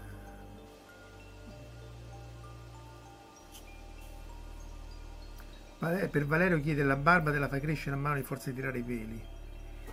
E direi che con questo possiamo chiudere. Sì, ma quello anch'io. È un vizio. Luca. No, in realtà, eh, cioè sì, ma in realtà l'effetto è il contrario. A forza di, di, di, di giocarci è... si sfoltisce purtroppo. E vabbè, mo si sfoltisce. Eh, no, ma è così, è vero. Allora, Simone Infatti, Leddi dice le termormali l'hanno portata, dicono che sono stato usate, non saprei che è vero. Vabbè, è chiaro che tutti noi ci basiamo su informazioni che sono in qualche maniera distorte e quindi boh, non, non si sa. Come dicevamo prima, ehm, se eh, ci sono per la parte nucleare dovreste se- seguire Physics Today dove c'è questo bellissimo articolo sul reattore di Kharkiv e in generale sul, sull'istituto. Poi ci sono gli aggiornamenti della IAEA che eh, di nuovo può essere tutto sbagliato ma è la cosa più aggiornata sullo statement dell'Ucraina e quindi sono aggiornamenti quotidiani e, e poi quest'altro sito che è worldnuclear.org dove ci sono tutta una serie di spiegazioni sullo stato appunto dei reattori nucleari in Ucraina di nuovo ed è anche questo molto aggiornato. Ah scusate non lo sto condividendo, però volevo dirlo. Questo è World Nuclear che fa appunto cioè, tutto questo um, descrizione dello stato dei reattori nucleari in Ucraina, poi c'è eh, la IAEA eh, che di nuovo, per quanto sbagliate possano essere le informazioni, queste sono le più giuste che potete trovare, e poi Physics Today in generale per gli altri reattori nucleari. E queste sono le fonti principali, tra l'altro si capiscono, eh, non sono cose tecniche, quindi se andate a leggerle eh, siete più che a, a, aggiornati. Ragazzi, direi che è tutto. Ultimi commenti? Latest, eh, perché speriamo siano i last che ci si può vedere venerdì prossimo. Ma David Crockett sarebbe la W9? Aspetta che la cerca. Quello è il lanciagranate nucleari. C'era l'atomic, l'atomic Canny, il cannone M65 sì. che sparava a 30 km. Sì, sì, quello, quello. Per lanciare bombette da 15 kilottoni, eh. Sì, come, come Hiroshima comunque, eh, sempre... Ah, no, no, no, quello lì è un aggeggio del demonio, no, no, Atomic Honey è proprio un cannone, tipo... un cannone vero. Ah, un cannone proprio con... No, no, questo è il lanciagranate. Ma c'era pure una foto, qui non si trova, in cui fu usata realmente. È questa forse. Questa. Credo che su YouTube ci sia proprio il video. Il video di, di, tutto lo spiegone. E un chilometro e mezzo sì, bisogna essere proprio... Beh, un chilometro e mezzo è molto... Eh, vedi, se tu scendi un attimino, c'è l'immagine di Atomic Canny, quella lì, sotto, sotto il dito. Poco Questa? più su. Quella lì, sì. Quello lì, però quello lì è un cannone che spara a 30 km. Sì. Quello video, quello video è molto impressionante. Lo utilizzavano anche contro gli zombie nel ritorno dei morti viventi. Sembra efficace. E con successo. Sono abbastanza impressionanti le nuvole verticali che si formano a fianco. Sì, sì, quello, quello è... Beh, il fungo atomico c'ha un... abbastanza preoccupante. Va bene ragazzi, vi ringraziamo di essere stati qui con noi in questa allegrissima live di oggi. Ma è stata una delle più... Sì, de... non deprimenti, eh. però è tipo meno allegri. Sì, sì, esatto. Cioè, abbiamo cercato di non deviare nel geopolitichese, esatto, perché non è il, non è il mestiere nostro, e, però è chiaro che... Anche perché appunto se, se, ne sentono già tante bestialità, esatto, che, esatto. se non era il caso Almeno fate, fateci dire bestialità di cose di, di, cui sappiamo che le stiamo dicendo. e, ricordiamo che c'è la Dipcon a fine, a fine, a fine mese eh, a Fiuggi, quindi se volete gli, le iscrizioni sono aperte c'è eh, parecchi ospiti, tra cui eh, Giuliano Giuffrida che avete visto su queste frequenze, Licia Troisi, la scrittrice anche qui sulle queste frequenze, poi anche eh, Gret Wong che è Kim di, di, Star Trek Voyager e altri, e altri eh, partecipanti. Quindi, David. Eh, David Nichol che è... Dottor Zelenka in Stargate Atlantis. Esatto, tu, tu Omar non potrai scendere. No, no, ahimè purtroppo no. Fa- facciamo, un qualco- facciamo, qualcosa in, uh, in, remoto per registrato che dà molto da, da day after eh, per registrato. Si state leggendo questo siamo già esatto. alla nostra. Va bene ragazzi buon fine settimana. Buonanotte. Okay. ciao. buonanotte. Ciao. avete ascoltato Fantascientificast podcast di fantascienza e cronache della galassia da un'idea di Paolo Bianchi e Omar Serafiti con il contributo cibernetico del Cylon Prof Massimo De Santo. Potete seguirci ed interagire con noi sul nostro sito fantascientificast.it, su Facebook alla pagina Fantascientificast, su Twitter sul profilo at fantascicast, sul nostro canale Telegram t.me slash fantascientificast, sulla nostra community Telegram t.me slash fsccommunity. Se siete particolarmente timidi, potete utilizzare la vecchia, cara e affidabile posta elettronica, scrivendoci all'indirizzo redazione fantascientificas.it. Tutte le puntate sono disponibili sul nostro sito, su Apple iTunes, su Spotify e su Podbean all'indirizzo podcast.fantascientificas.it. Se volete, potete lasciarci una valutazione a 5 stelle su Apple iTunes ed offrirci una birra romulana o un gotto esplosivo pangalattico, sostenendoci tramite una donazione PayPal utilizzando l'apposito pulsante sul nostro sito.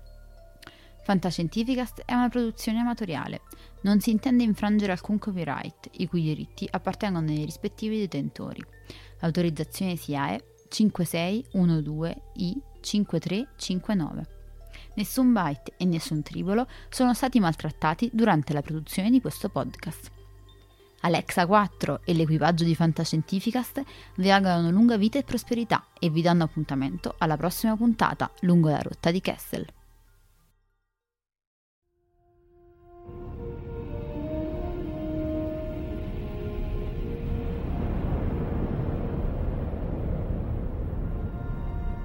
Certo che hanno una gran bella nave. E hanno un capitano ancora più grande. Allora è finita a quanto pare. Io dico che sarebbe il caso che ci muovessimo anche noi. Capitano, ho appena ricevuto un ordine dal comando. Dobbiamo tornare alla base immediatamente. Cambiano equipaggio.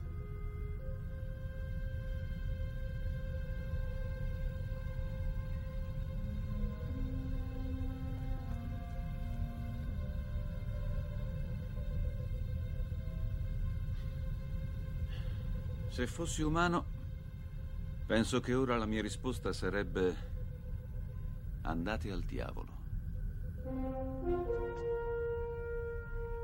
Se fossi umano.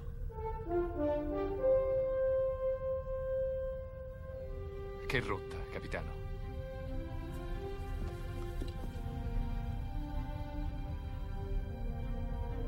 Seconda stella a destra. Poi dritto fino al mattino.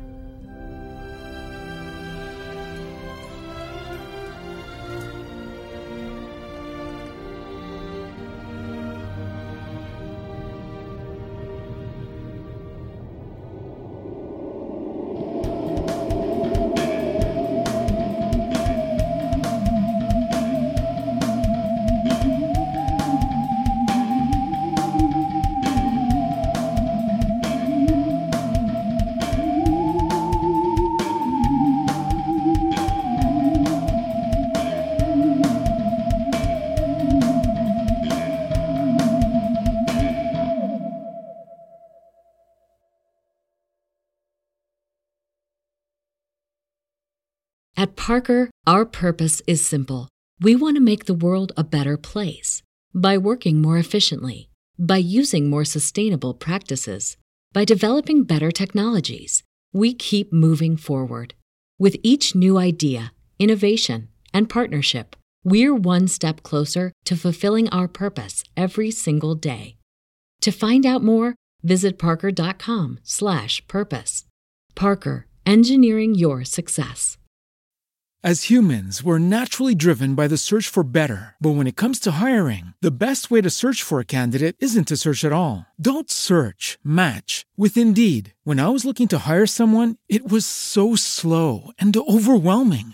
I wish I had used Indeed. If you need to hire, you need Indeed. Indeed is your matching and hiring platform with over 350 million global monthly visitors, according to Indeed data, and a matching engine that helps you find quality candidates fast. Ditch the busy work. Use Indeed for scheduling, screening, and messaging so you can connect with candidates faster. And Indeed doesn't just help you hire faster. 93% of employers agree Indeed delivers the highest quality matches compared to other job sites, according to a recent Indeed survey. And listeners of this show will get a $75 sponsored job credit to get your jobs more visibility at Indeed.com slash podcast. That's Indeed.com slash podcast. Terms and conditions apply.